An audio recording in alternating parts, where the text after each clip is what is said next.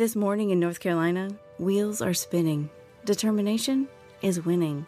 A passion is now a thriving business, and it shows no signs of slowing down. How? The power of a conversation, like the one Clint Spiegel had with First Horizon Bank about starting a bike wheel manufacturing facility in Asheville. Now it's not just talk, it's rubber meets road. First Horizon Bank. Let's find a way. Go to firsthorizon.com slash Clint.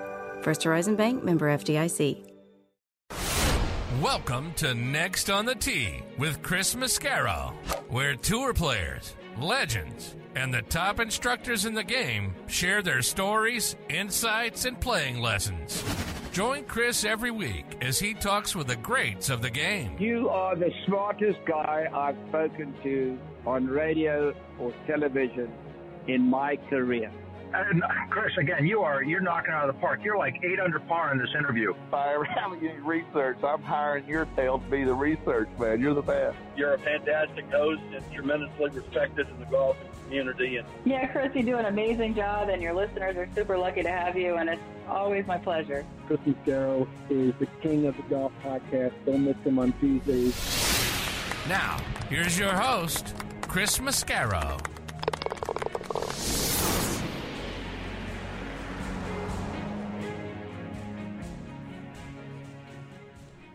Good evening, folks, and welcome to Next on the Tee. I'm your host, Chris Mascaro.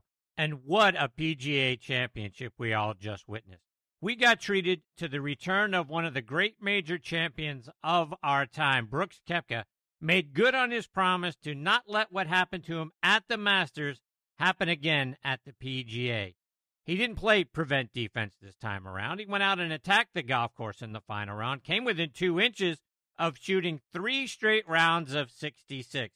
And it was as he shot 72, 66, 66, 67 to win by two over Viktor Hovland and Scottie Scheffler.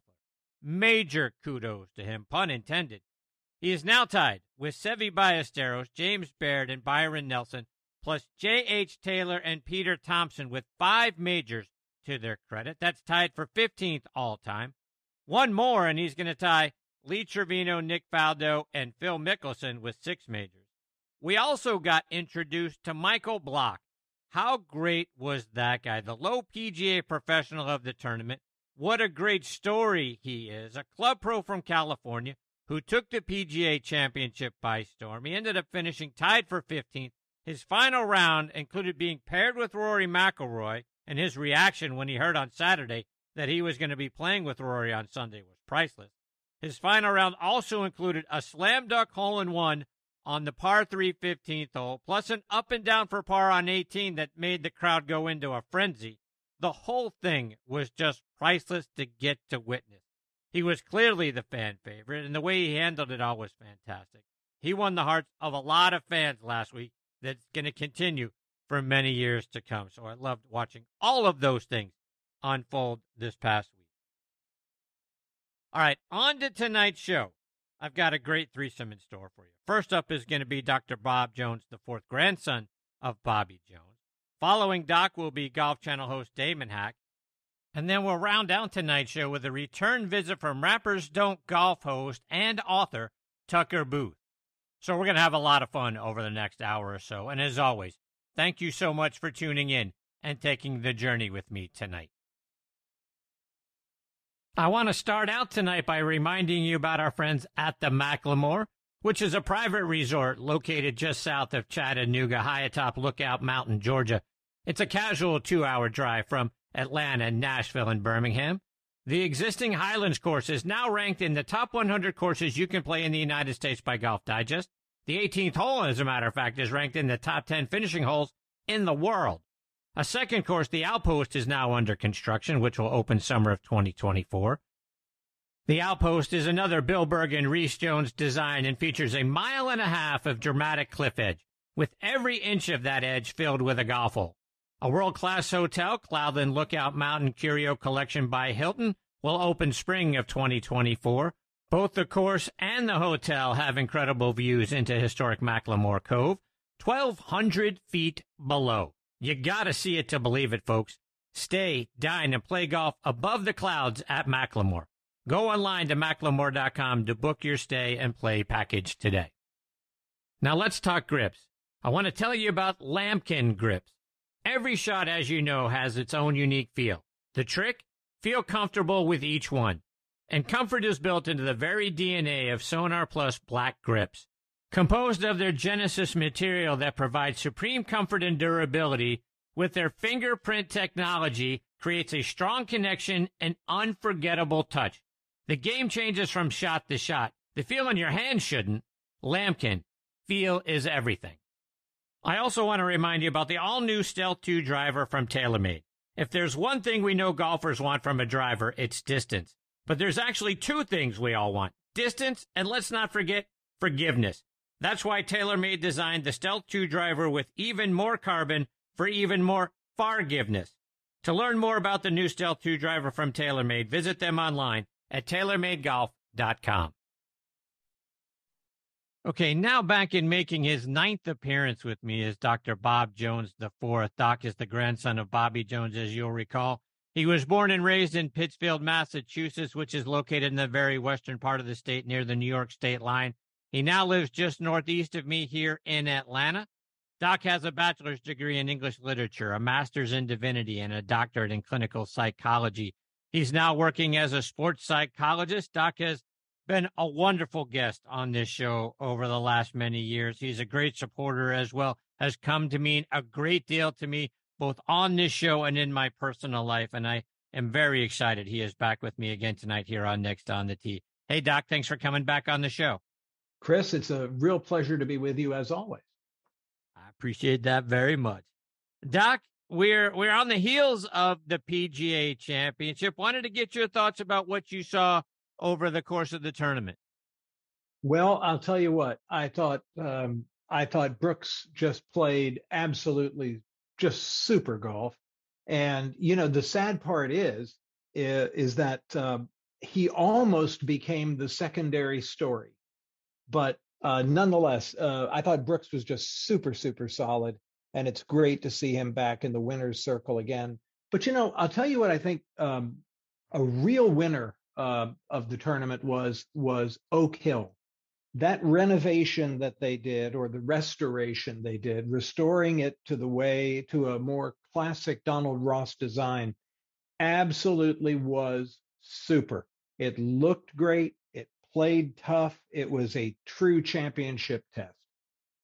Doc, I want to get into a lot about what we saw from Brooks, but before we do, you mentioned he almost became a secondary story, and and I don't know if you meant that a secondary story to Oak Hill or a secondary story to what we saw from Michael Block. Oh, I think clearly from Michael Block. I mean, I, I was watching the tournament. I, I, did not get a chance to see as much of the tournament as I would have liked, but I was watching it when Block came over that uh, that bridge to go down to the first tee, and I mean, everybody was going crazy. I mean, he, here he is playing with Rory McIlroy, and he's the one getting all the um, all the ovations. And then you know he gets out there, and yeah, he had a little bit of a tough time on uh, on that final round. But then he gets to what is it, to 15, and and just jars it for an ace. I mean, you just couldn't script anything better than this. Yeah, I tell you what. To your point, when that ball went in the went directly in the hole and, and he seemed incredulous like he couldn't believe he didn't see it or wasn't sure and he asked rory and rory hugs him and tells him yes and then how we saw him finish up with that up and down on 18 for the par and the way the fans went crazy i thought that was one of the greatest golf stories i've seen in my life Oh, I agree. And you know, the part I, I, thought was absolutely hysterical is apparently Brooks went up to him afterwards and said, "Hey, I hear you're buying drinks." Which, right? yes, that was awesome. It was Doc, a good. It was a good event. Doc, for those of us who watched the Netflix documentary Full Swing, we saw a different side of Brooks Koepka than I think that we thought existed. I mean, the injuries that resulted in poor play over the last couple of years seemed to have him losing confidence in himself and thinking that he would ever be able to win a golf tournament again. And not only did he do that on the LIV tour, but then he comes close at the Masters and then obviously this past weekend. But I wanted to get your thoughts on not just Brooks's kind of turnaround of his career, comeback, whatever you want to call it, but really the power of what self confidence can do to our success.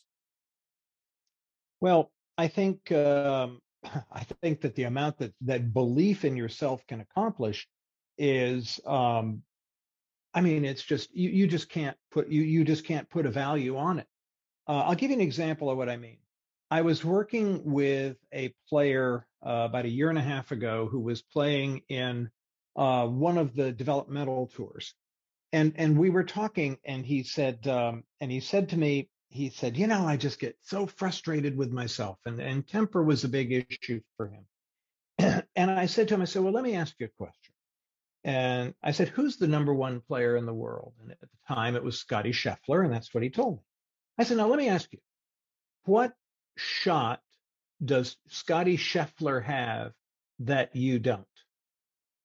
And he paused for a moment and he said, Well, none really. I said, Then what's the difference between you and Scottie Scheffler? Why are you on a developmental tour and Scottie Scheffler is the number one player in the world? What's the difference? And he said, self confidence and his belief in himself. I said, That's right. That's right. And you see, that's the difference it can make. You know, when you have an injury, and bear in mind, when you have an injury, especially when you're a professional athlete, you know, what that means, Chris, is that means that your very body, which is the thing by which you make your living, has been damaged.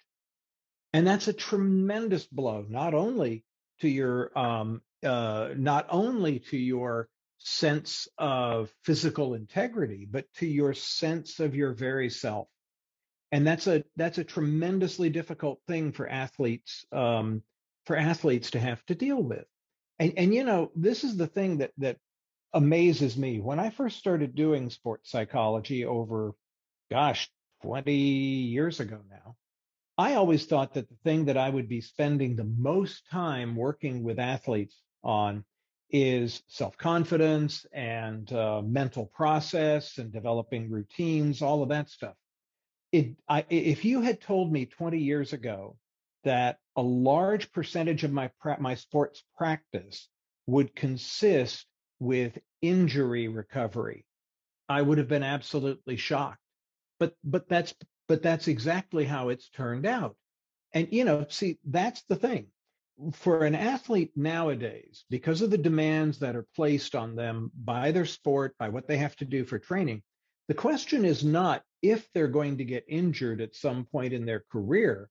The question is going to be when are they going to get injured in their career? And how will they then develop the tools to deal with that and to restore their belief in themselves? Doc, it's, I'm sort of reminded of the the group America song Tin Man when he talked about Oz never gave you, you know, nothing to the Tin Man that he didn't already have. Self confidence, mm-hmm. it's something that's in us. How do we unlock it so it can come out?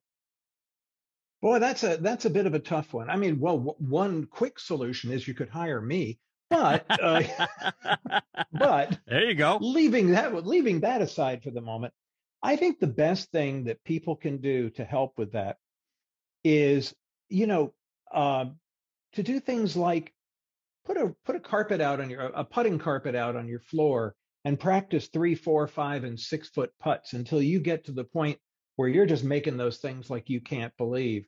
And go outside in the yard with a seven iron and just take some nice slow practice swings, making sure your rhythm's good. In other words, do some of the things that help you physically um, have some sense of mastery over the game of golf.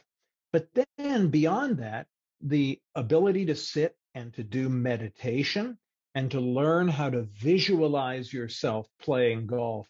Um, those those are some things that are absolutely unbeatable for the average guy or lady to develop a, a sense of confidence in themselves uh, when they're on the course.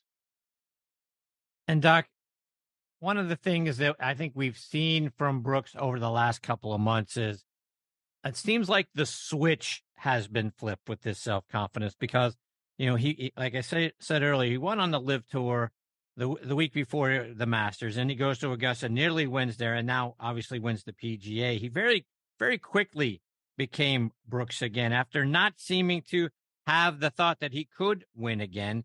And I, we we know about the bad knee injury that he suffered, but mm-hmm. sometimes all we need it it feels like is a spark to turn things completely around. And it seems like not only did he get healthy, but he got that spark.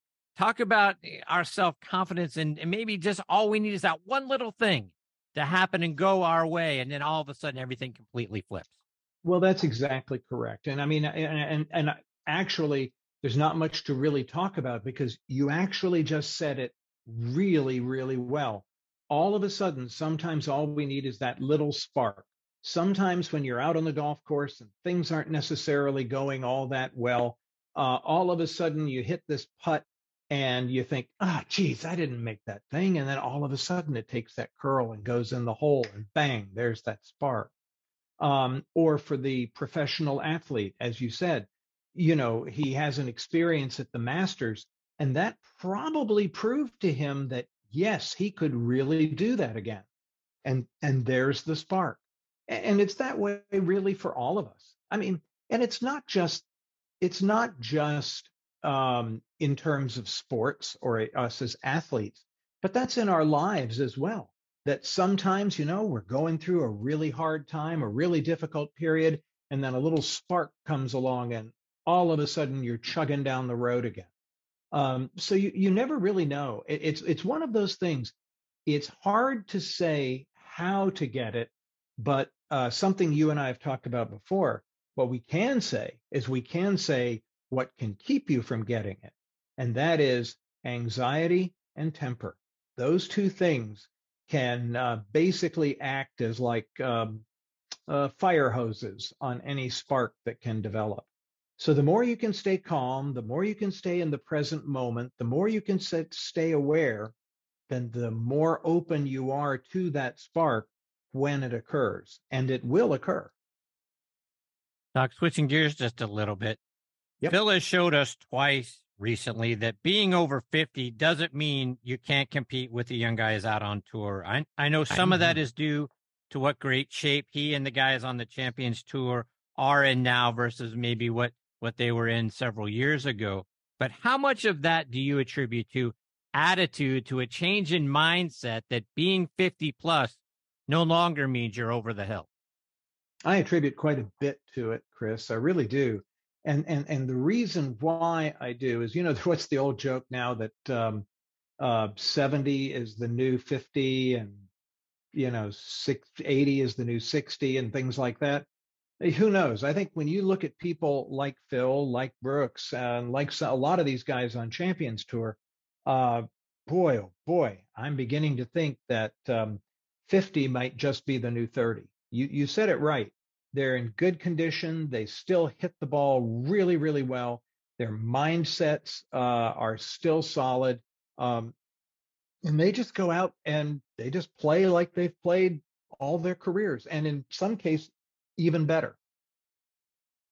Not getting off the golf course a little bit, it, it seems like our world has become a much meaner place over the last several years. Social media can be a very negative space. We hear about mass shootings almost daily now.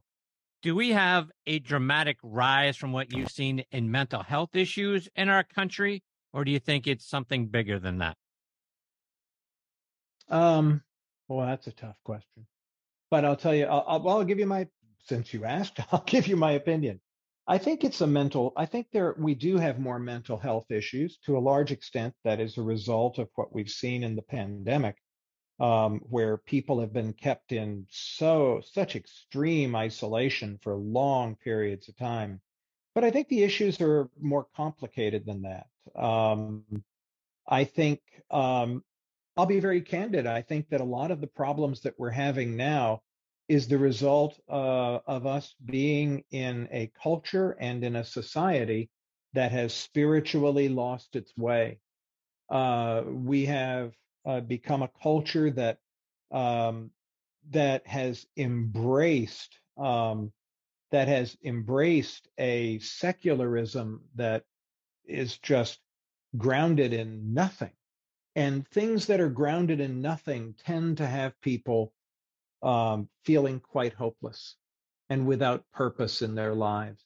And anytime you have that kind of hopelessness, that kind of lack of uh, lack of purpose, then depression and anxiety and and even anger, because all of those emotions have to come out somewhere, and oftentimes they come out directed against um, against others.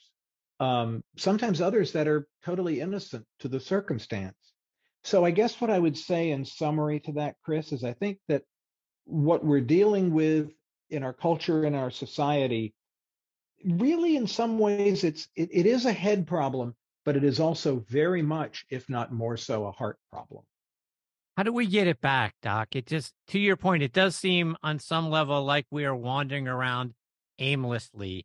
And in our country, I mean, I, I don't, I don't want to get into you know, politics and things of that nature, but it, it mm-hmm. just feels like that we don't have a sense of direction. We can't get our arms around this thing.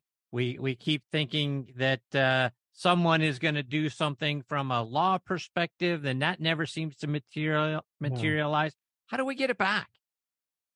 You know, Chris, of course, as you know, I'm a Christian. Yes. And I believe very, very, I, I believe um, in all my heart, I believe in the Lord Jesus Christ as my Savior. And I believe that the Prince of Peace is the only one that offers peace. And I know that sounds really harsh and that there are going to be a lot of people say, Oh, what do you mean? What do you mean? I mean exactly what I've said. And the reason I know that is because I know the peace that has come into my heart and how my life has changed and the kind of person that I used to be before I met Jesus and the person that I am now. Now, people may say, well, you know, that's not for me. And, and that's fine. That's fine. And I would never impose that on anybody. But what I would say is this the Lord has made a huge difference in my life. And I've never known a person who has been touched by him that who he has not made a big deal and it made a made a major change in their life as well. So um, to me, that is the only solution that I have found that ever worked to deal with all the um, nasty stuff that lurks in my heart. He's the only one that can change it and make it new. Thank you for that very much. For yeah. those of us, Doc, who struggle with getting nervous if we're going to play in a tournament, maybe it's just our own member member, maybe it's our own club championship, maybe it's our first tournament as, as a junior player. What are some of the things that you talk with your clients about regarding being nervous or dealing with anxiety going into a tournament? Well, uh, first of all, I think nervous is very, very normal. And that's the first thing I always tell them. Nervous is extremely normal. And I would be shocked if anybody would be uh, doing any of those events and not feeling a certain amount of jitters and nerves on the first tee. I always like to tell people a little story about my grandfather. He had been he had just been eliminated from the, United States Amateur in 1929 in the first round, and he was invited by Dr. MacKenzie to play at Cypress Point. And when he got out there, he was he found out there were 500 people waiting on the first tee that were uh, looking to see him play. This was supposed to be just a private little event. Well, Bub was playing against a young, well, not against, but with a young man named Lewis Lapham. And uh, Lewis was a really fine player. But finally, uh, after about three or four holes, he turned to my grandfather and he said, Bob, how do you play in front of all these people and not be nervous? And Bub looked back at him and said, Well, Lewis, I will tell you, playing in front of all these people makes me nervous, terribly nervous, all the time. But the trick is to not let them know it. Wow. And I think there's I think there's a lot to that. Here's one of the greatest golfers in the history of the game saying very straightforwardly, nerves are just part of it. This is just part of what you have to deal with. So I always tell people, take a nice deep breath, feel the nerves, understand that the nerves are there because you're right where you want to be. And then go ahead Take that nice deep breath and let her rip. Stewart Maiden used to say to my grandfather, Rob, hit the hell out of it. It'll come down somewhere. That's great advice. It is, isn't it? Doc, speaking of nerves for your grandfather, did your grandfather ever talk to you what it, what it was like for him in midst of winning all of those tournaments in the 20s and certainly the Grand Slam year of 1930? We, we've heard stories of the pressure he was under when people were almost literally betting the farm on him winning. Do you ever talk about what it was like for him to try to deal with that? No, he never did. Um, he would not discuss um, he would not discuss golf per se with me. Not so much, I think, because he didn't want to necessarily talk about it, but at the time, Bub was dealing with his illness, and so he focused very strongly in the present. In other words, he approached his illness the same way that he would approach golf.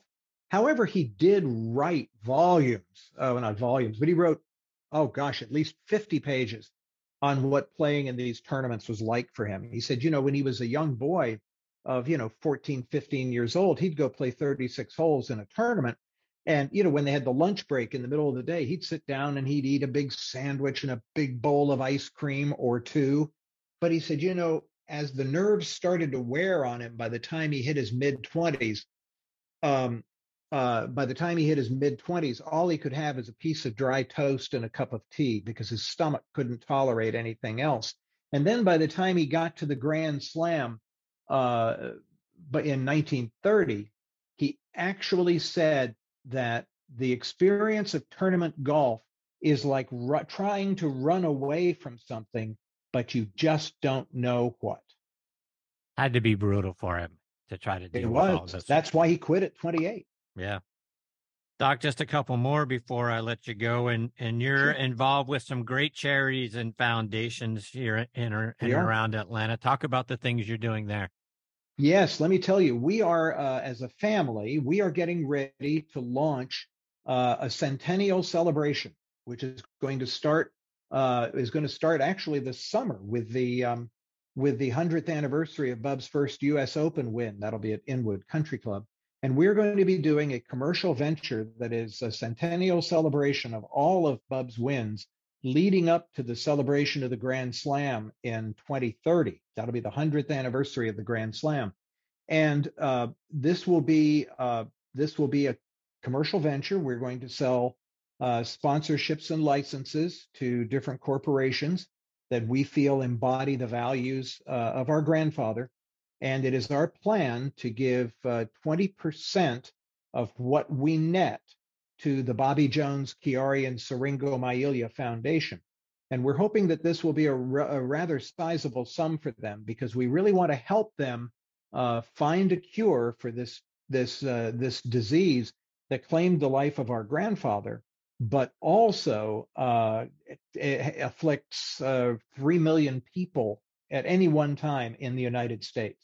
Most people don't know that that many folks suffer from Chiari and Syringomyelia, but they do, and we're going to make a difference in that. That's awesome. Yes, sir.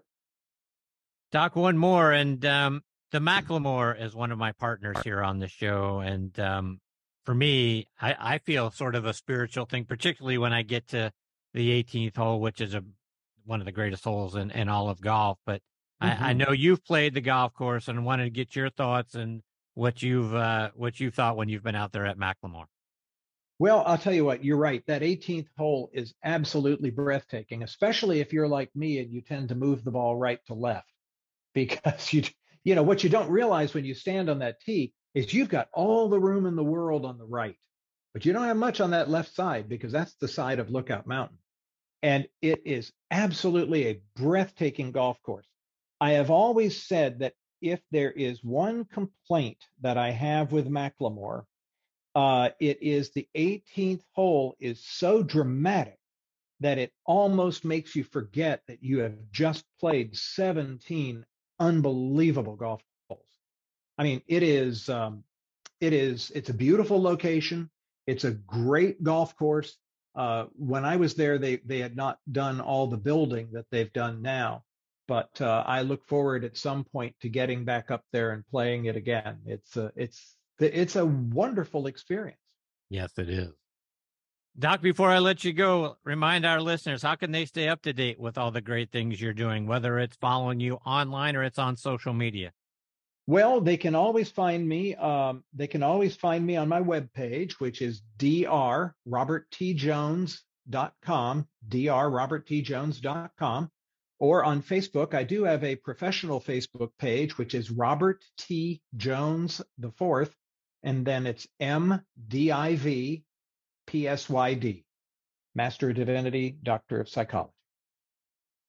Doc, it's always a privilege to get to spend some time with you. I can't thank you enough for taking time out of your night to come back and be a part of the show.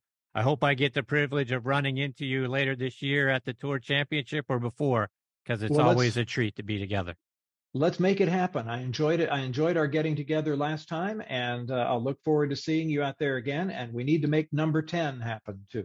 Absolutely. Doc, take care. All the best to you and your lovely wife. I look forward to catching up with you again soon. Thanks, Chris. Take care of yourself. You too. Thanks, Doc. All right. That is the great Dr. Robert Jones the Fourth, one of my favorite people on this planet. Um, every time I've had the privilege of spending time with Doc, it it is something you can feel the spirituality in the air around him. He has a very calming and soothing way of being, and that kind of emanates from him and, and and embraces you when you're together. He's a very wonderful, loving man, and uh, I've had the privilege of being around him a couple of times, and it's it's just it's, it's spectacular. And one of the great interviews that I've seen, and I've gone back and rewatched it several times.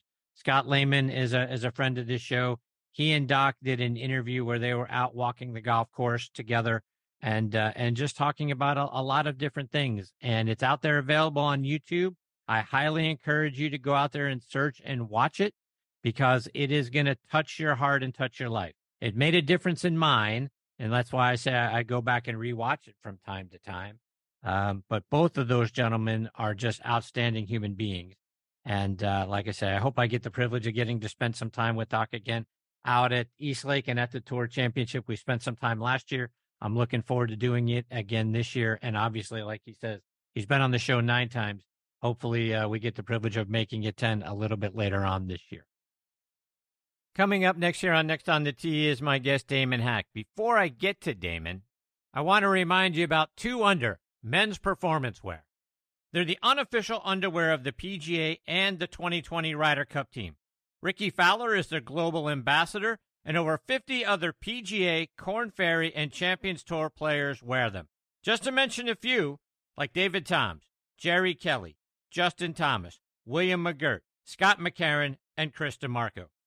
The Joey Pouch technology provides the ultimate male asset management, delivering maximum comfort from the tee box to the boardroom to the bedroom. Use code NEXT20 to save 20% off your order at 2under.com. That's the number 2 UNDR.com. 2 Under, performance in your pants. And you walk a lot of miles in life and on the course, so make sure you're walking in the right shoes. Skoni changes the game with an affordable line of the most comfortable, versatile, slip on golf shoes that can be worn anywhere they're made with breathable microfiber fabric, spikeless treads, and an adjustable lace lock. And they're easy to clean, too. So spend less time changing shoes and more time living in them. Visit Skoni.com and use code NXT on T20. So next on T20 at checkout for 20% off. That's Skoni.com, S K O N I.com. They're also available at golf specialty retailers and green grass pro shops nationwide. Relax. Easy now. Find your happy place. It's all in the hips. Just tap it in. Yes! Find the latest clubs and apparel at Golf's Happy Place, the PGA Tour Superstore. All right, now back in making his fifth appearance with me here on Next on the Tee is Golf Channel host Damon Hack. Let me remind you about Damon's background. He's from LA, graduated from UCLA with his undergraduate degree and UC Berkeley with his master's degree in journalism. He started out covering the San Francisco 49ers for the Sacramento Bee. In 2000, he moved over to Newsday covering the New York Knicks and golf. A couple of years later, he joined the New York Times covering golf and the NFL. In 2007, he joined Sports Illustrated covering golf and the NFL for them. And then in 2012, he is over at the Golf Channel. He's been there ever since and is by far one of the best hosts and interviewers in the business. And I'm very honored he is back and next on the tee with me. Hey, Damon, thanks for coming back on the show. Chris, good evening. How are you, buddy? I'm fantastic. How are you? Doing just uh just fantastic. Yeah, good for you. That's good news. Damon, 11 years now at the Golf Channel. I want to get your thoughts. When you look back over your time there, how have things changed with either the game or covering it during that time frame?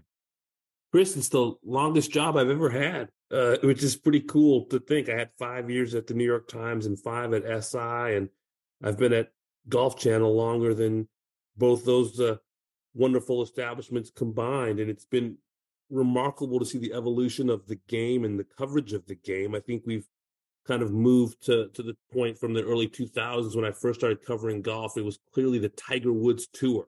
There were the Tiger Woods events, and then there were the non-Tiger Woods events, and and, and now we're in this era of post Tiger Woods babies, uh, the Spieths and the JTs and the Jon Rahms and the Scottie Schefflers, guys that are kind of grew up in his image, and obviously there's a lot of strife and fracturing uh, at the highest level of the game as well, which has been surprisingly, or maybe not surprisingly, a huge topic of conversation to the point where it's right on par, around the same level with the the tournaments themselves. But it's been a an exciting and interesting year and a half. Uh, it's been an exciting 11 years. I still go to work every day with a smile. Um, my my role at the channel has evolved to include interviews on NBC, Players Championship, Bay Hill. I've got the U.S. Open in my native Los Angeles coming up, which will be a life full circle moment for me. Someone who didn't grow up playing golf will be interviewing players at LA North, which I didn't even know existed when I was a kid. So, very much looking forward to June and our national championship. Damon, you mentioned the split, obviously, between the, the LIV Tour and the PGA Tour. I want to get your thoughts as you look out into the future. Where does this thing end up? How does this thing get resolved? Do they come back together? Does the Brooks win help get people back at the table to talk? I don't know. What are your thoughts? Where does this thing go from here? Yeah, I, don't like the litigation that I'm seeing. I, think that the players themselves, how they've comported themselves, for example, at the Masters tournament, we saw players from the PGA Tour and LIV coexisting. Uh, we've heard some harsh language from time to time, but I think when when Thursday comes, especially in these major championships, you're seeing the players um, leave it inside the ropes and compete at the highest level. Um, I, have been very vocal about some of my issues with the LIV Golf franchise. My biggest issue is just with the fracturing of the sport, and I think that that would be foolish if you were a PGA Tour fan to say that the PGA Tour hasn't been hurt by the loss of some pretty notable characters in Bryson DeChambeau and in Brooks Koepka and Sergio Garcia. Um, I think a lot of us maybe were thinking that the LIV golf players would be hurt by 54 hole events on golf courses that maybe aren't as recognizable as those that we see weekly on the PGA Tour. But if the first couple of major championships have shown us anything, it is that uh, the quality of Phil Mickelson and, and Brooks Koepka and Bryson DeChambeau has remained. And I imagine that might be a theme to continue on Golf Today, our program on Golf Channel. I wondered if the, if this would be like a Roger Bannister moment where Brooks Koepka's win enables other LIV golfers to feel like they can get the job done when they have the moment in a major championship as well. But but to answer your original question, I do hope that at some point cooler heads prevail, and that uh, if not a merging, I don't ever see that happening between these two entities. I'd like the litigation at some point to end and the focus to go back inside the ropes where most of us want it to be. If you look out two, three, five years down the road, do you think LIV has longevity? Do you think this thing still exists that far out into the future? Or do you think the LIV Tour and the PGA Tour, they come back together, they have conversations, this all comes to a head, and we get resolution and get back together? What are your thoughts? Where do you see it down the road? I just wonder what the business model is that LIV is operating under. They have a lot of money, you know, bankrolled by this public investment fund fund from the uh, Saudi Arabian government. They're making a billion dollars a day uh, uh from oil, they're they're, they're flush with cash. But this, from a financial standpoint, it doesn't seem like a profitable organization at this point. The the numbers in terms of viewership very very down. At the same time, they had a very nice um, gate at the Tulsa event. Uh, great buzz, a lot of fans, um, and it does seem like, in some ways, the tour is becoming more palatable, if not more viewed by the general sports fan. I think as long as the folks at the PIF and the Saudi Arabian government and Mohammed bin Salman are interested in the sport of golf, despite maybe not making money off of it in the short term, I could see them continuing to bake roll it, and especially coming off of Brooks Koepka's win at the PGA Championship, quietly probably thinking that it does in some ways legitimize LIV Golf as an enterprise. Let's switch gears and go back and let's talk about the PGA Championship. So many great storylines unfolded over the four days of the tournament. What are some of your favorite moments that you got to witness last week? Well, Michael Block, and, and not going to be an original idea, but the fact that I'm from Southern California, uh, he's from Southern California and has been at the same golf club, Arroyo Trabuco, for decades now, age 46. This is a kind of like a public private kind of daily fee. They do have a membership there, but you can pull up and play uh, if you'd like to.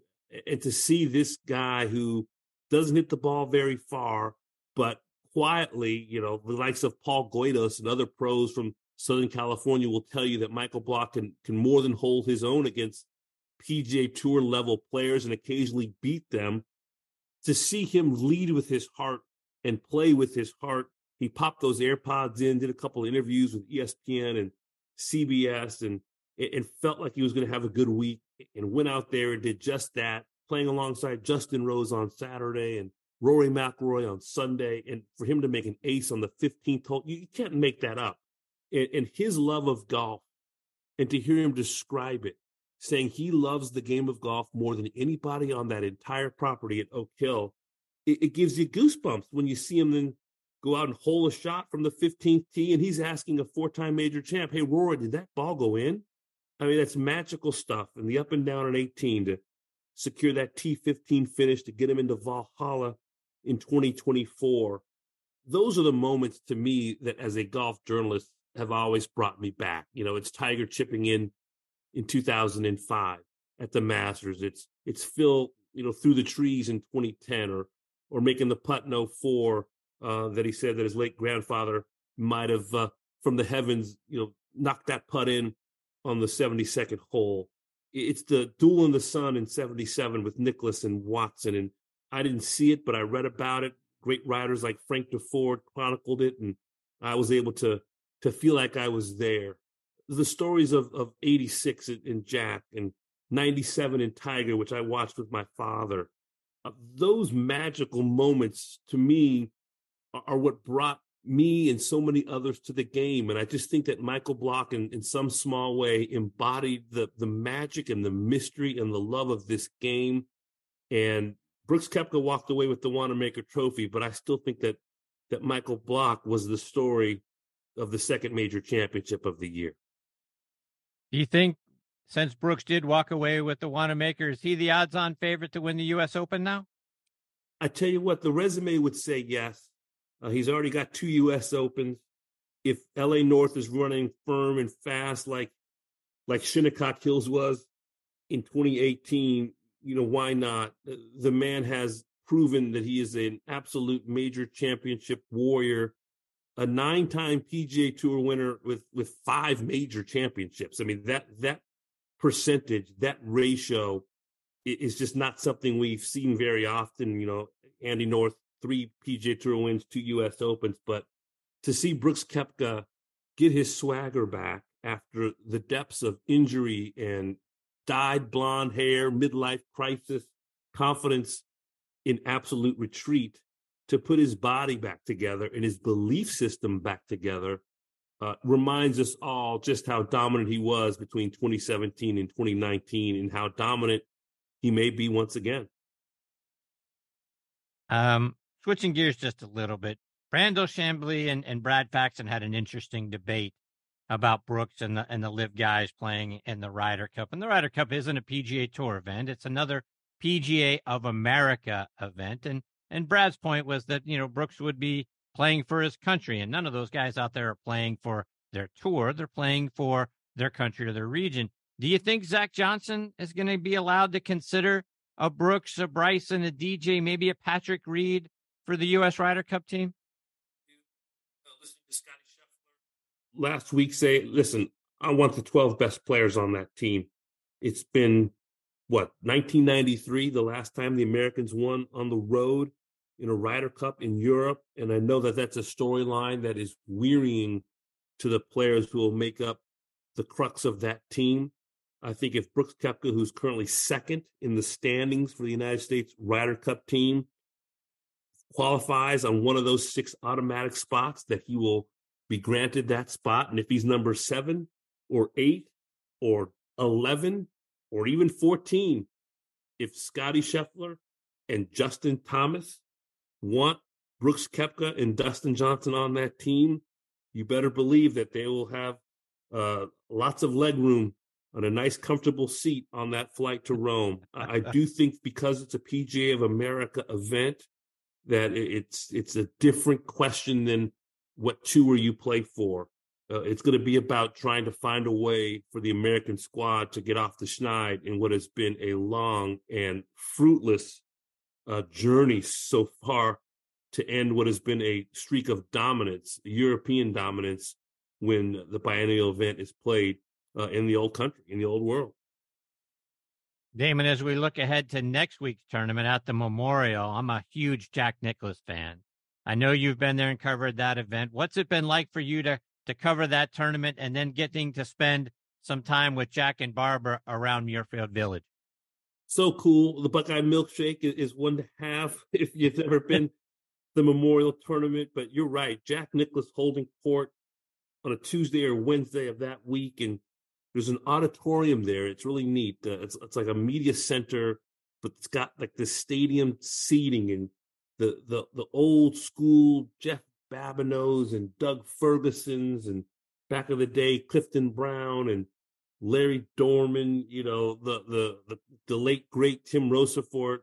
We, would all be sitting in there and listening to to Jack hold court. You know, do it for the cameras, and then the the newspaper guys would kind of stick around and and Jack would just hold court and talk about anything from the furrowed bunkers at at uh, Muirfield Village to to Tiger Woods in the state of his game to to whatever topic under the sun. My great friend, the late great Dave Anderson, Pulitzer Prize winning columnist for the for the New York Times, who was a colleague, said in his opinion the two greatest quotes in sports history were Jack Nicklaus and Muhammad Ali. I never got to speak to Muhammad Ali, but I've gotten to speak to Jack Nicklaus, and his comfort and honesty with the media is one of the great gifts to those who cover this game. Damon, you mentioned Tiger, and we've seen him struggle his way through a few rounds over the last 12 plus months, and he's now recovering, obviously, from yet another surgery. He's talked about playing the majors and playing the father son, which might be his fifth major. Do you think he'll continue to push himself to get his body back and right and, and in position to play at Augusta National next year, or or might it be time for him to let his body relax and maybe look ahead to playing on the Champions Tour in a little over two years, where he'll be able to ride and take a card and not have to push that foot and that leg to walk those courses? Where do you yeah. where do you see him going? I, I think he's still going to try to find a way. You know, this ankle surgery supposed to alleviate pain, but also limits mobility to a certain extent. But I got to spend some time with Tiger at his junior invitational at the Hay at, at the Monterey Peninsula, Pebble Beach in the fall before the, the plantar fasciitis had, had really set in. His golf swing, his attitude, his stories that he told the kids there about just how much he loves to work. Um, talking about conversations with the late Kobe Bryant, who told him, What are you willing to give up? What are you willing to sacrifice to be great? I, I just think Tiger is one of those rare Michael Jordan, Tom Brady, Kobe Bryant, Wayne Gretzky athletes who will be tireless and find a way to to to kind of silence the doubters. And maybe he won't. Maybe 2019 in the Masters that will be his Jack Nicklaus 1986 moment. But I just having been around him, I just don't see him going quietly, you know, into that night. He he's just wired in in a certain way. Doesn't sleep all that well. Uh, doesn't need the eight and nine hours of a, uh, a night that most mortals do. And I think that he wouldn't have put his body through what he has, wouldn't have gone under the knife once again without thinking that maybe there's just one glimmer of hope. Still wants to play golf with his son Charlie every December in Orlando. And, and my goodness, uh, if we've seen anything through the years, the Jacks, the Phils, the Bernard Langers, the Fred Couples, the Tom Watsons, the Ray Floyds, Tiger Woods believes that Augusta National is still a place. If it's not rainy and 27 holes, in the same day, that he can use his savvy, his history, his guile, and his gifts to find a way to compete in the first major championship every spring. David, I got to get an update on the state of your golf game. Our resident director of instruction here on this show is our mutual good friend Tom Patri, who we both love. How are you playing? How's how's it going out there for you? Actually, the spring has started off pretty well. I got to play Rye Golf Club, Dev- um, Devereux Emmet Design to, to start my golf season. Was recently invited to go back to Pebble in the fall for the Pure Insurance, which is a bunch of wonderful first tee kids and finished tied for second at the end of last year. So I'm starting the year with great optimism. Tom Patri continues to lean on me to work on my short game, which has been a bit of a blind spot for me. But uh, I actually pitched the ball okay to start 2023. So, Chris, you know me, I'm an optimist. Glass is always half full. Uh, I'm very excited that even at the age of 51, I still think my best golf uh, is ahead of me and not behind me. There you go. One more before I let you go. I got to get an update as well. How how the boys doing? I always love to see the pictures you post on Instagram. Chris, uh, we're, we're doing great. The boys are fantastic. We took my wife to a nice Mother's Day brunch, and the boys are playing more tennis than than golf or basketball. Um, they're competing in USTA junior events our years in Orlando at that Lake Nona USTA Center really kind of imbued them with a love of tennis. We watch uh, as much Carlos Alcaraz and Novak Djokovic as we do Jon Rahm and Scottie Scheffler and, and LeBron James. So we've got a, a busy house, but the boys continue to keep me young and make me smile. I feel very blessed to, to be a, a dad of a 11 year old triplet boys. There, it's never a dull moment, that's for sure, as you can imagine, Chris. No doubt. But good for you. Damon, before I let you go, how can our listeners continue to follow you and stay up to date with all the great things you're doing by following you on social media? Oh, very kind, Chris. At Damon Hack GC on Twitter and Instagram, and at Goats and Grapes and uh, goatsandgrapes.net, where I've recently launched a new website that kind of talks about the intersection of wine and, and athletes. And I'm a big wine collector don't nearly drink as much as I used to because I don't recover as well as I used to as I'm, I've reached my 50s. And, uh, I'm, you know, I'm having to have one glass of, of wine because the recovery is not so great the next day, but I still like a nice Cabernet Sauvignon or Bordeaux or Barolo or Pinot Noir or Brunello uh, if the spirit moves me. David, I can't thank you enough for taking time out of your busy schedule to come back and be a part of the show. It's always a huge thrill and a privilege to get to spend some time with you I hope we get that privilege again and maybe a little bit later on this year. Chris, it's always a pleasure. Uh, best of luck to your Stillers. I appreciate you very much.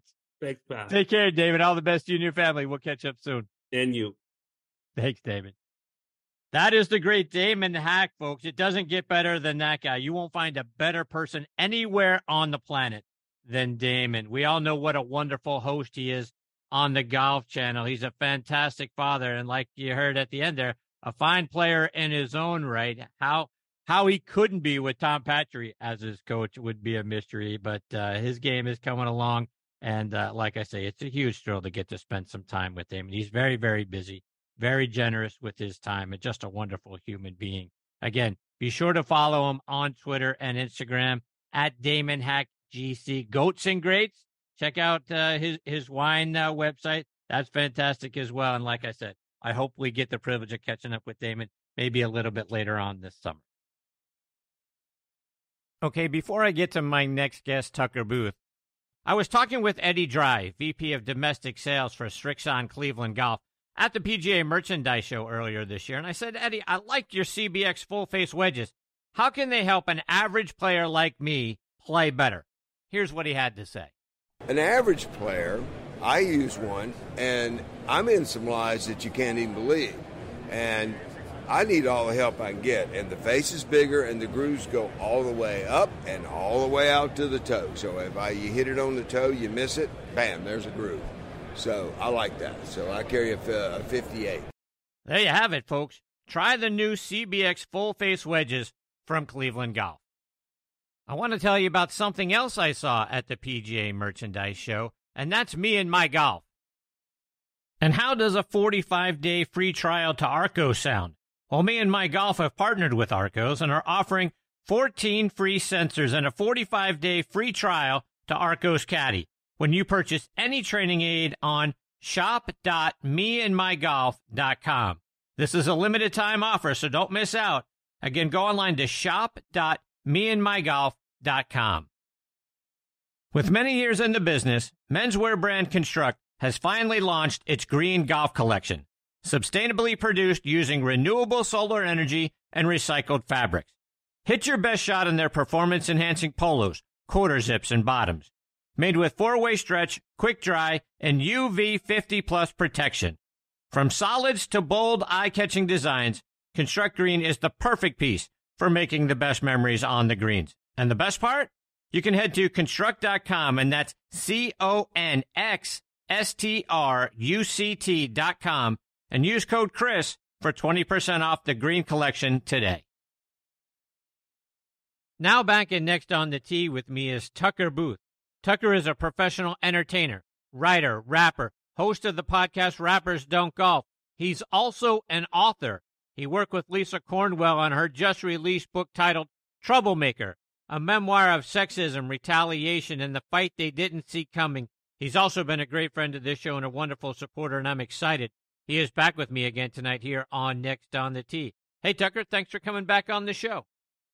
Chris, following Damon Hack on your show is like Bryant Gumbel getting followed by Pauly Shore. I don't know how the heck I got this opportunity, but I'm very grateful to be here, sir.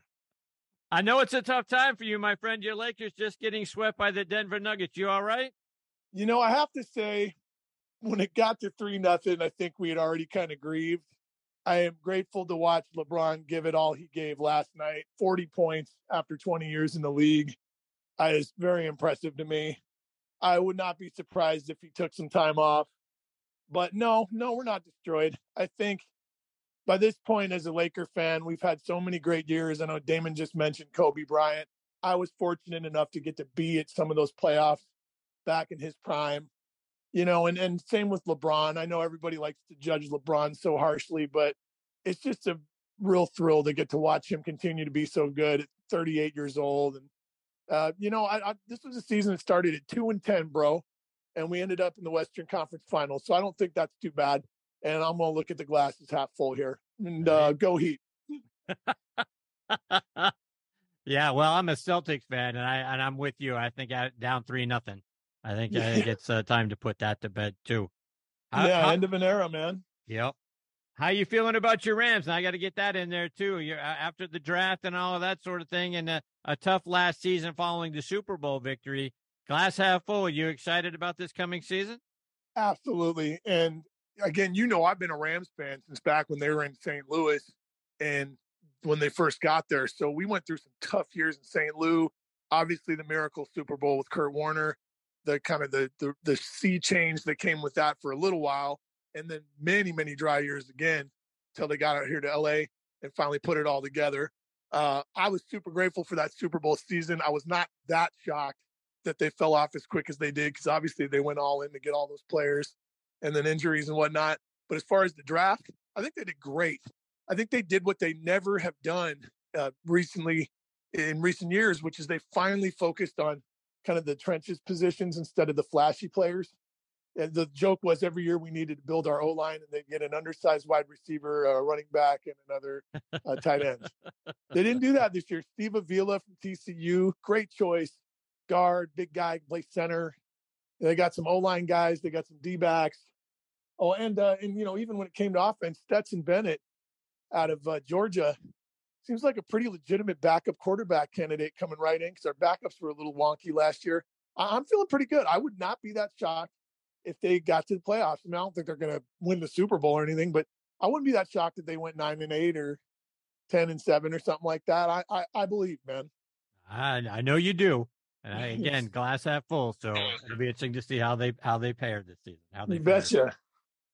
All right, so let's switch gears. And and Tucker, I am thrilled to see all the accolades coming your way following the release of Lisa's memoir. So talk about you know the, it's it's hit stores now. What are you hearing? What kind of feedback are you getting? Well, yeah. First of all, shout out to Lisa Cornwell. I mean, what an, uh, a brave move, not just to write this story itself, but to take a flyer on me to be her co-author and biographer. Uh, I, you know, was a relatively unproven writer up until that point. The biggest thing I'd done before that was the biography on Michael J. Whalen from Golf Channel. I built a masterpiece, and then I fell apart, which is just an internet publication but you know had gotten some gotten some traction so as far as what we've heard we've heard great things from all the people that we've submitted it to for their feedback but more importantly i'm getting calls and emails from people i don't know and one of them in particular was the guy saying i expected this based on the title and you read it you know sexism retaliation in the fight they didn't see coming to be kind of a feminist liberal tone and i'm not liberal and i'm a conservative and i kind of expected to think that this book wasn't for me. And he said, after I read it, what I thought was, first of all, what a balanced, reasonable perspective she had, not only on her experiences at Golf Channel and elsewhere, but on uh, kind of the whole situation in general that she's talking about. And he said, secondly, she humanized so many of these folks uh, that I had looked at so poorly that it let me take a second time to really think about my own positions on these people it helped broaden my perspective and it helped me humanize them. And I'm really grateful that I read it. So wow, what a great what a great review to get from somebody who started out by saying that they didn't expect to like it to begin with. Yeah, no, that's fantastic. So yeah. So from there, let, I mean, let's let's take everybody back a little bit and and get the the scene set a little bit better. How how did you and Lisa end up getting hooked up, and you end up being a part of this book project? Yeah, back in January 1st, 2020, she had just gotten out of her contract at Golf Channel.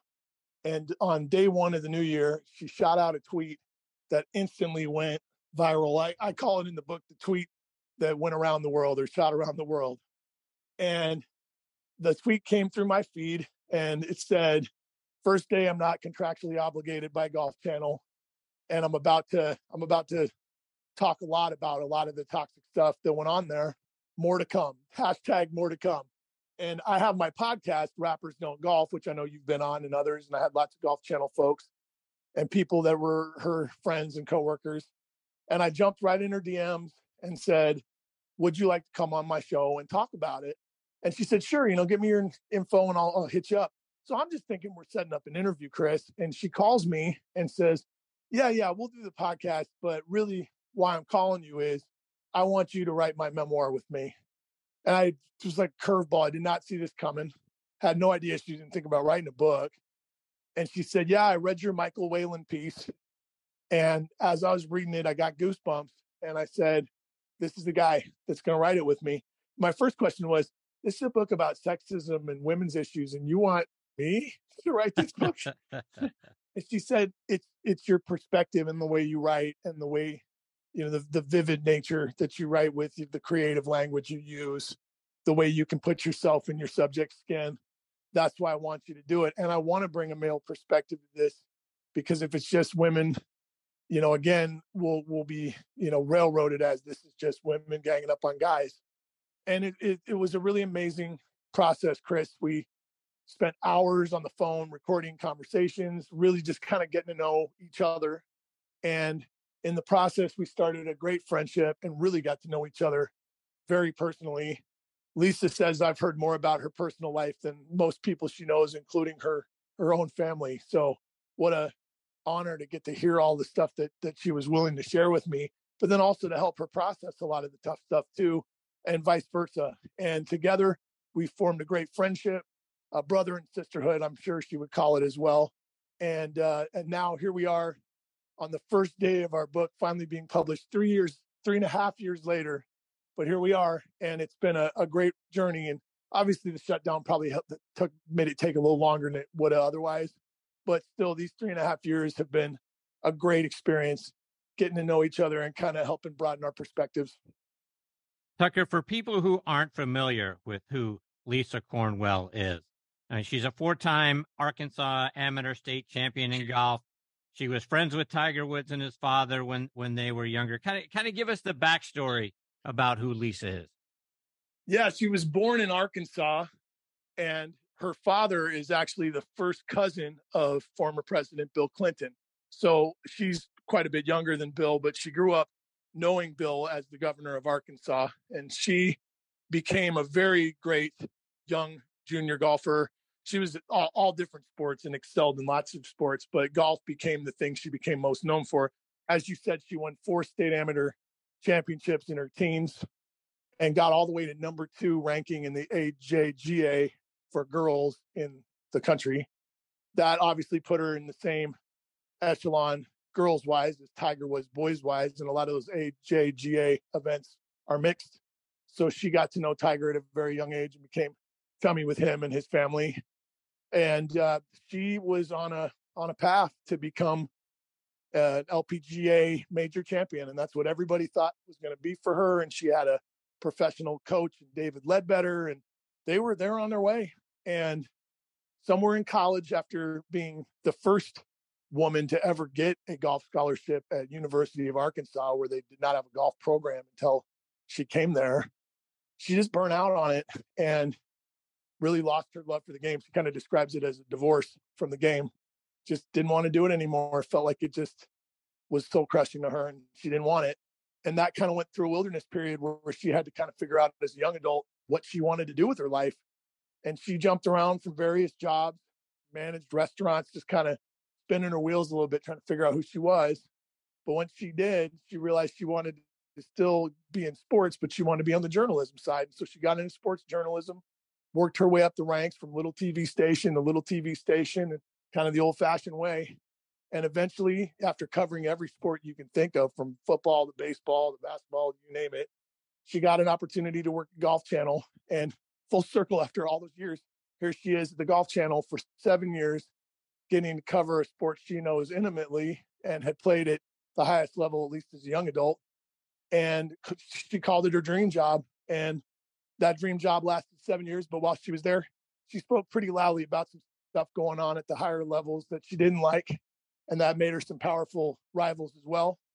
And I'll let the book do the talking for the rest. But basically, she felt she got let go under not the greatest of circumstances. And she paints a pretty clear picture of how people, but especially women and minorities who speak up on issues of intolerance and whatnot, are often railroaded as quote troublemakers instead of looked at as as uh, freedom fighters or courageous people that are sticking up for themselves. And so that's how we got all the way full circle to where she's at now, writing this book. And granted, she's still working in golf. She works for PGA Tour Live. She's doing play call. She's not out the game, but um, you know, she definitely left Golf Channel feeling like she she had more uh, more more to fix with all that than uh, than when she, when she left. You mentioned her relationship with former President Clinton. Hillary Clinton wrote a foreword to the book. Talk about getting Hillary to write that foreword. Yeah, what a dream. We had early on talked about the potential of Bill writing the foreword for the book because he's the cousin. You know, Hillary's just cousin by marriage. But she'd always had a decent relationship with Hillary as well.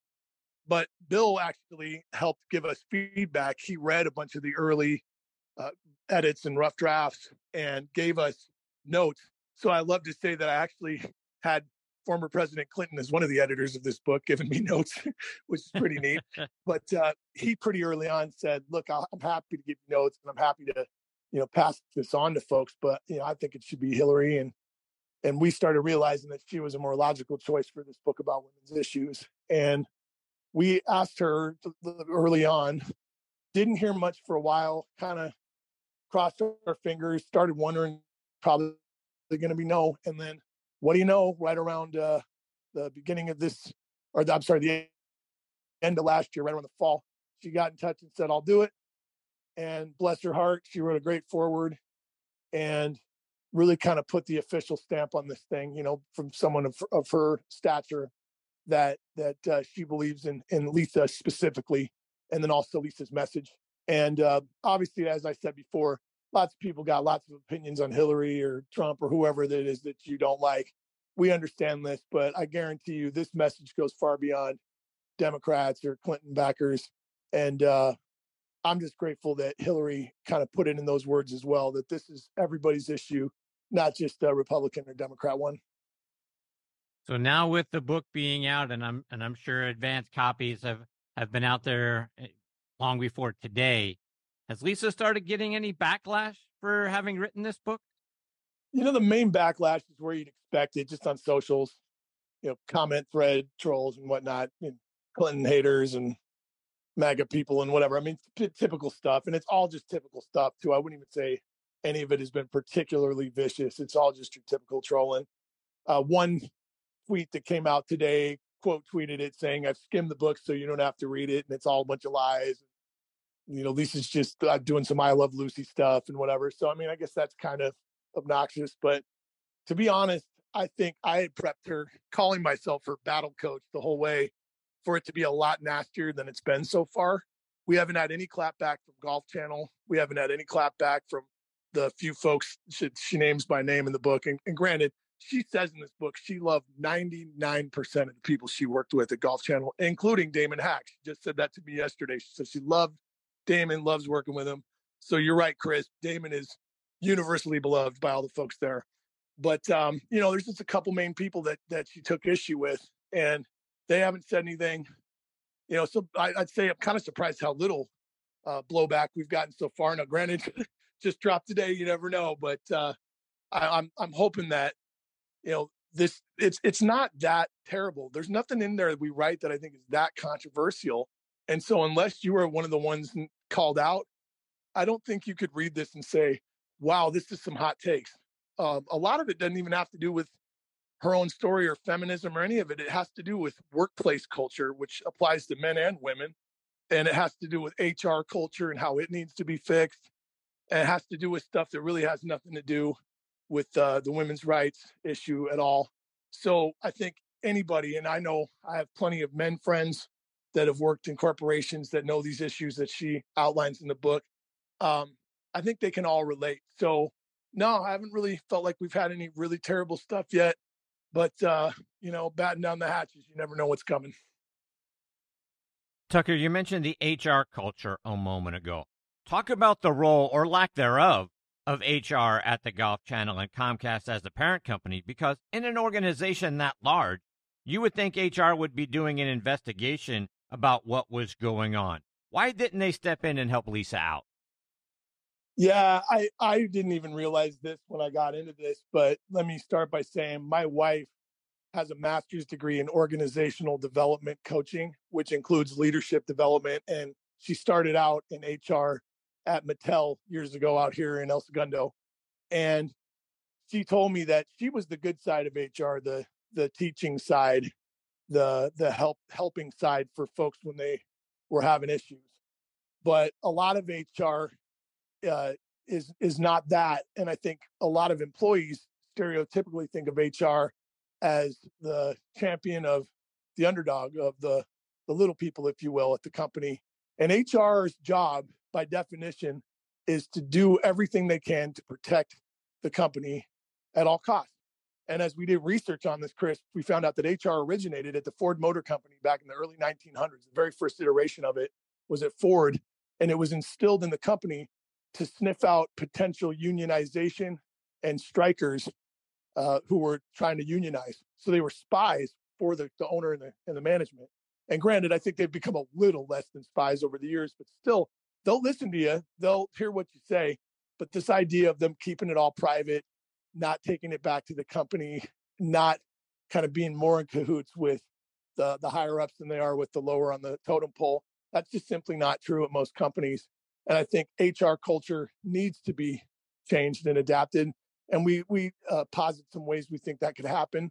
But uh, mostly as one of our chapter titles is named is beware hr because a lot of people think that they're an ally and oftentimes they're not something else you alluded to a moment ago. This feels larger than just one isolated incident about somebody being discriminated against in the workplace. It feels larger than that. Is it more than that? Is it something from this book that we actually all can take away from yeah, I mean, it, at at its core, and she'd probably be too humble to say this, but I will. This is about Lisa's remarkable, courageous life, and I mean that long before she ever worked at Golf Channel. So again, it's not just about those years. This is a, a woman who grew up uh, being gay in a community in Arkansas where that was not acceptable. She never came out publicly till this book came out today, folks. I mean, those who knew already knew but she felt so guarded about it that she never came out. Actually, I guess she came out on Twitter a couple months ago, but this is this year in her 46th or 7th year on this planet that she came out. It's about having to deal with that internally, feeling like nobody uh, could understand this, including her own family. It's about battling eating disorder issues. It's about battling this expectation that her family and friends had that she was going to be the next Annika Sorenstam and she had fallen out of love with the sport and and fallen out of love with herself and having to get help and having to humble herself enough to get that help and spending years trying to find her her sense of self-worth again it's about building herself back up after flushing it all away and and then getting all the way back to seemingly near the top of the mountain and then getting knocked back down again and saying to herself, I'm mad, but if I just throw a fit, everybody's going to say I'm another crazy woman. So what am I going to do?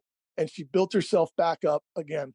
And not only is she doing so well today in all the ways that doing professionally and in her personal life and so forth, but this book is proof that she takes a long, hard, vulnerable look at herself, all the things that she did wrong as well as right, and and then also making a compelling case um, about the issues that we outlined, and, plus, and plus about you know kind of her her legacy and all this. And I think the legacy is I'm definitely not perfect. I've never pretended to be, but uh, I also don't want to quietly abide stuff I don't think is right anywhere in the world, especially in companies or business. And I've always been someone who's been willing to speak up because that's how my family raised me. And I don't want to stop. And I think everyone should be um, more emboldened to do so, men, women, otherwise, whenever they see something that's not right.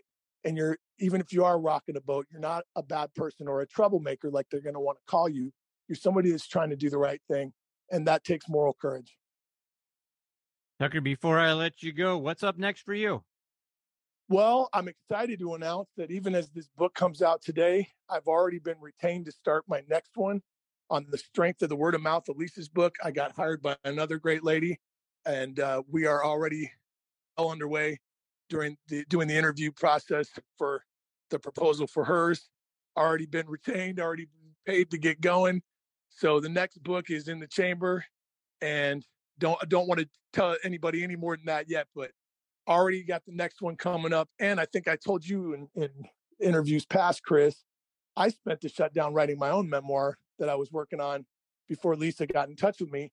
That is now finished edited, ready to go. And I'm just sitting on it, kind of figuring out when I'm ready to start sending out my proposals for that. But I went from working on mine to Lisa's coming out to getting hired for the next. So from zero to three over the course of the shutdown. So just going to keep on working on these books. I've got a, a film in development as well that I've been working on with some folks from Orlando and from back in St. Louis, my my my buddy back there. We're getting ready to try and sell this to uh, some investors, uh, uh, film about Little League and love of baseball, and just continuing with all kinds of creative projects, working with some music producers out here in LA, filmmaker friends that make music, uh, working on some new hip hop and R&B stuff, and uh, whatever else, man. You know how it goes. I'm I'm I'm always doing something, but uh, plenty going on and plenty to be excited about. No doubt, that's awesome. Tucker, let our listeners know how can they stay up to date with all the great things you're doing, whether it's following you online or it's over social media.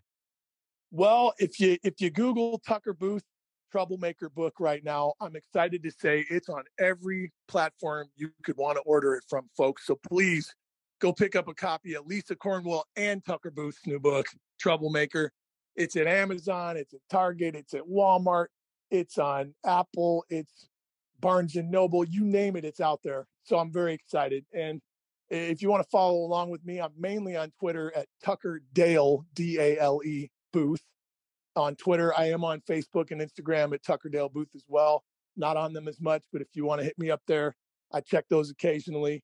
And if you want to check out all the music, and there's so much to check out, I'm on all of them Spotify, SoundCloud, Bandcamp, YouTube, lots of stuff to check out. So please, you know, use the Google machine, find me. And if all else fails, you can always email me. Still got my same email I've had since I was 21, tuckerbooth at hotmail.com.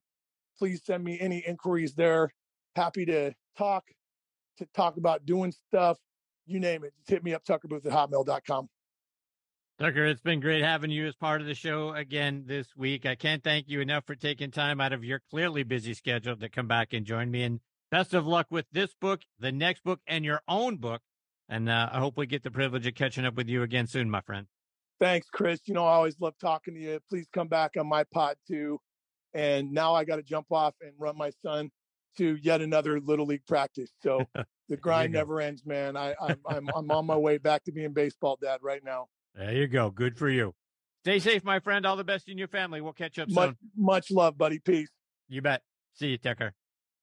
That is Tucker Booth, and again, a great new book that's out there that's going to be available, and I can't I can't recommend it highly enough.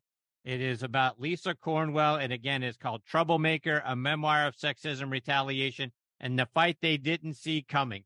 Go out there, read that book, check it out, and look forward to more great content from Tucker he's a tremendous talent, and as you can, as you heard during the course of the interview, obviously a great writer, and uh, everything else that he's involved with with the entertainment industry, and just a great guy, right? Just a wonderful guy to to uh, to have as part of the show here, and just be friends with. Um, I, I, I owe a lot to him. He's uh, he's been a great friend and supporter of this show over the years, and very much excited for all the success that has come his way. Like I say, hopefully get the privilege of catching up with him again very soon. Folks, before I close up shop tonight, you've heard me talk about some great products that I saw at the PGA Merchandise Show. And another one that stood out to me is On Point Golf. Game changing, three dimensional ball markers that science shows will help us see the line better when we're putting and therefore make more putts and lower our scores. See for yourself why Jim Furyk and I are big fans by going online to onpointgolf.us. All right, my friends, it is time for me to put a bow on this edition of Next on the Tee. My sincere thanks go out again to Dr. Bob Jones IV, Damon Hack, and Tucker Booth for joining me this week. Scheduled to join me next week are our resident director of instruction, Tom Patri, will be back. Another one of the top instructors in the game, Jim McLean, will also be back with us. The guy who bought Edel Golf a couple of months ago, David Coors, and yes, of that Coors family, will be joining me and then we'll round things out with a return visit from Billy Mayfair.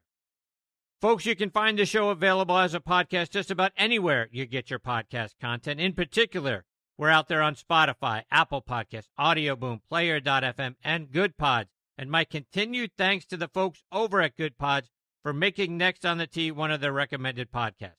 Download their free app and stream your favorite podcast on your favorite device. And most of all, my continued thanks to all of you for being the greatest supporters in the history of podcasts. I appreciate you all so very much. Until next week, hit 'em straight, my friends.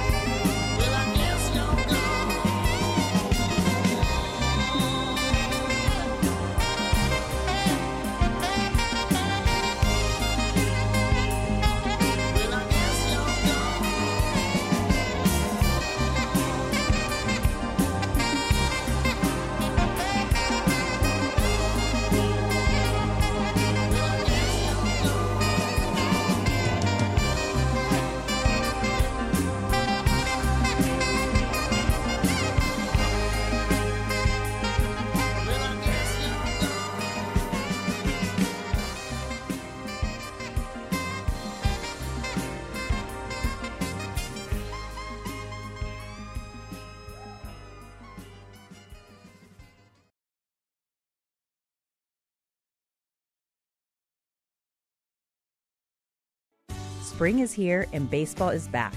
You can't forget the Derby. I love the hats. Do you have yours yet? My hat? I treated myself to a whole outfit. If you want to be able to treat yourself, then you should check out the Nest Savings Account at LGE Community Credit Union, where they want you to reach your savings goals faster.